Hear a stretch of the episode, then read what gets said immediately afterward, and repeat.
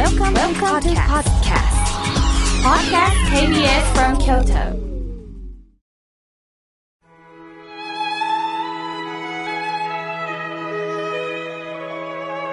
改めまして、僧侶の河村明慶です。今日の法話のテーマは、想定外の人生を生きるについてお話しいたします。今日は、プロ野球誕生の日だそうです。このラジオを聞かれた方の中には、え？野球の話？嬉しいな。野球は大好きなんだ、と、まあ、どこかのね、球団を応援されてる方、実際ご自分が野球をされる方もおられるでしょう。しかし、中には、野球の何が楽しいのかよくわからないんですよねっていう方もおられるでしょう。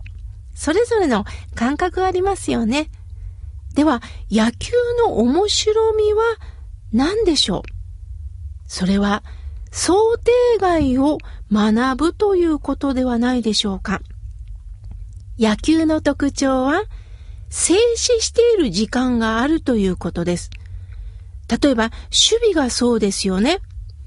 ピッチャーが投げる瞬間、皆が静止して注目しています。その数秒後に起きるドラマを息を飲んで見守るんです。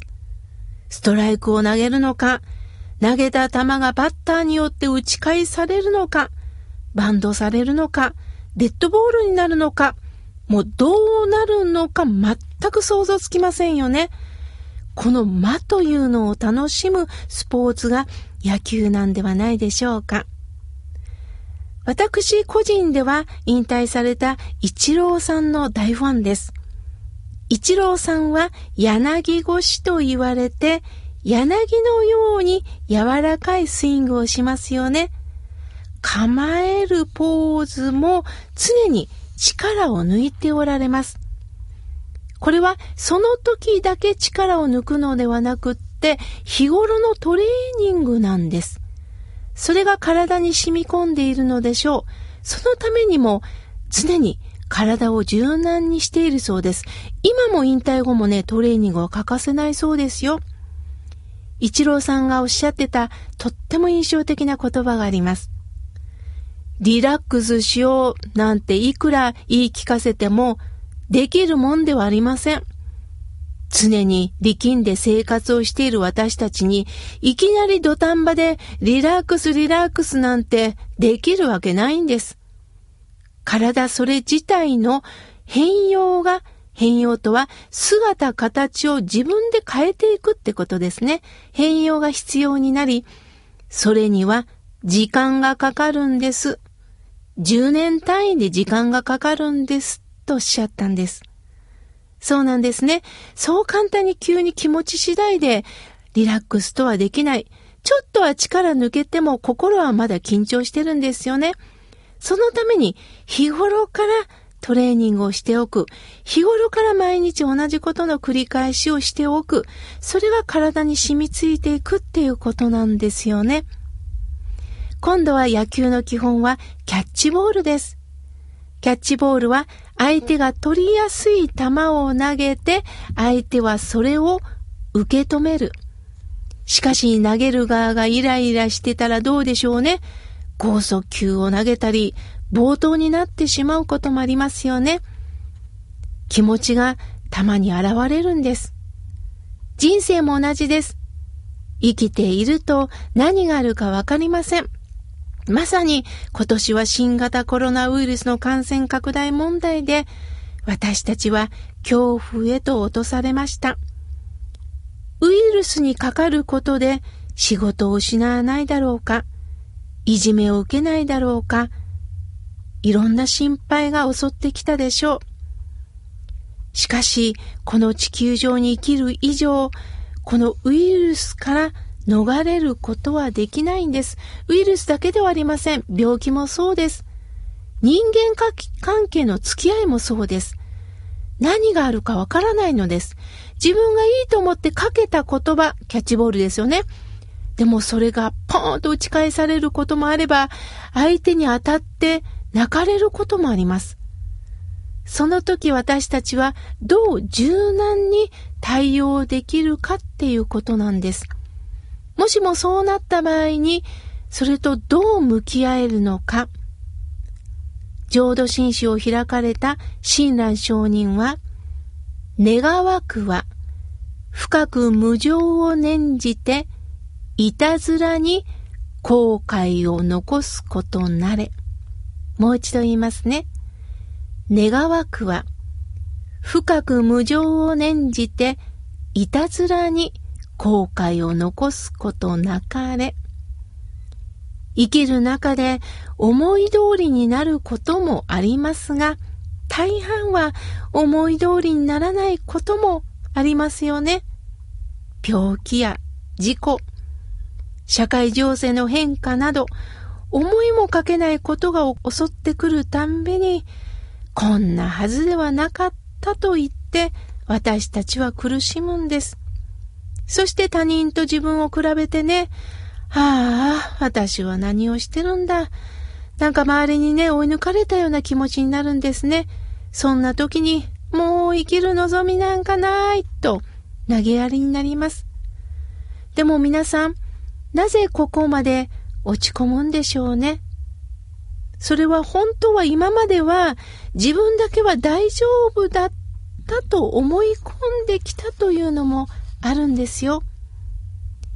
願わくは深く無常を念じていたずらに後悔を残すことなかれとは、ああ、人生は夢、幻であって、誠はない。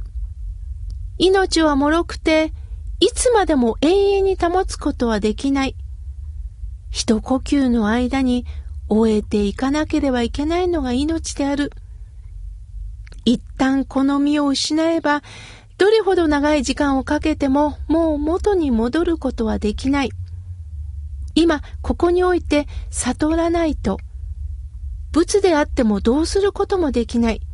願わくは無常という事実を深く心に留めて、どうか悔いを残すような生き方だけはしないでほしいと、親鸞上人私たちに願われたんですね。私たちはご縁があって生まれてきました。すると、生老病死。必ず年を重ねます。老いていきます。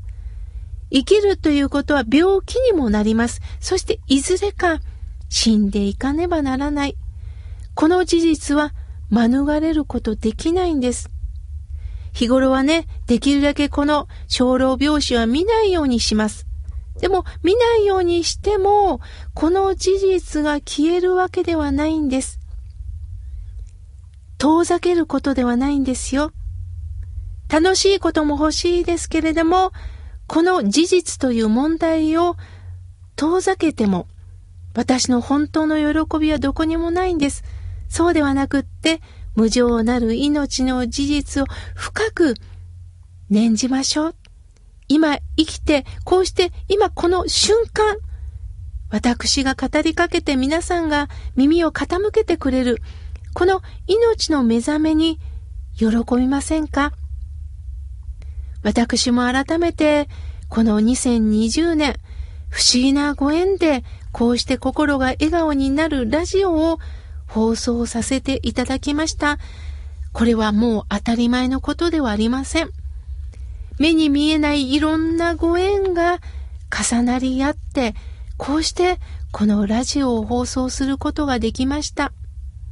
このご縁をいただいた多くの皆さんに、ただ、ありがとうのお礼を言うことしかできません。そしてこうして今年も皆さん不安な中、このラジオに耳を傾けてくださったことに、ただ、ありがとうございました。来年、またご縁をいただけたら、皆さんと言葉のキャッチボールができたらいいなと思っています。こうしてちょっとずつスタッフとも話してたんですけど、なんとなくこの30分の中で、こんな感じでやっていきたいっていう感触が、やっと今年味わえたよね。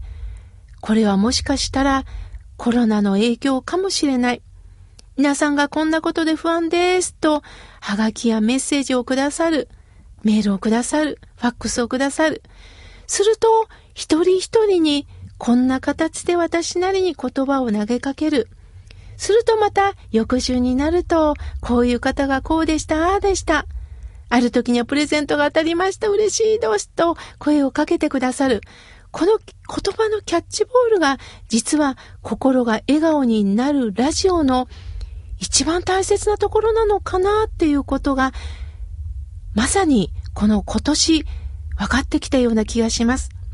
ですから、この流れで、また来年もお伝えできたらいいなと思います。改めて、今年は最後の放送となりますが、こうして皆さんと出会えたこと、本当に嬉しいです。来年1月2日、また元気にお会いいたしましょう。では皆さん、良い年をお迎えください。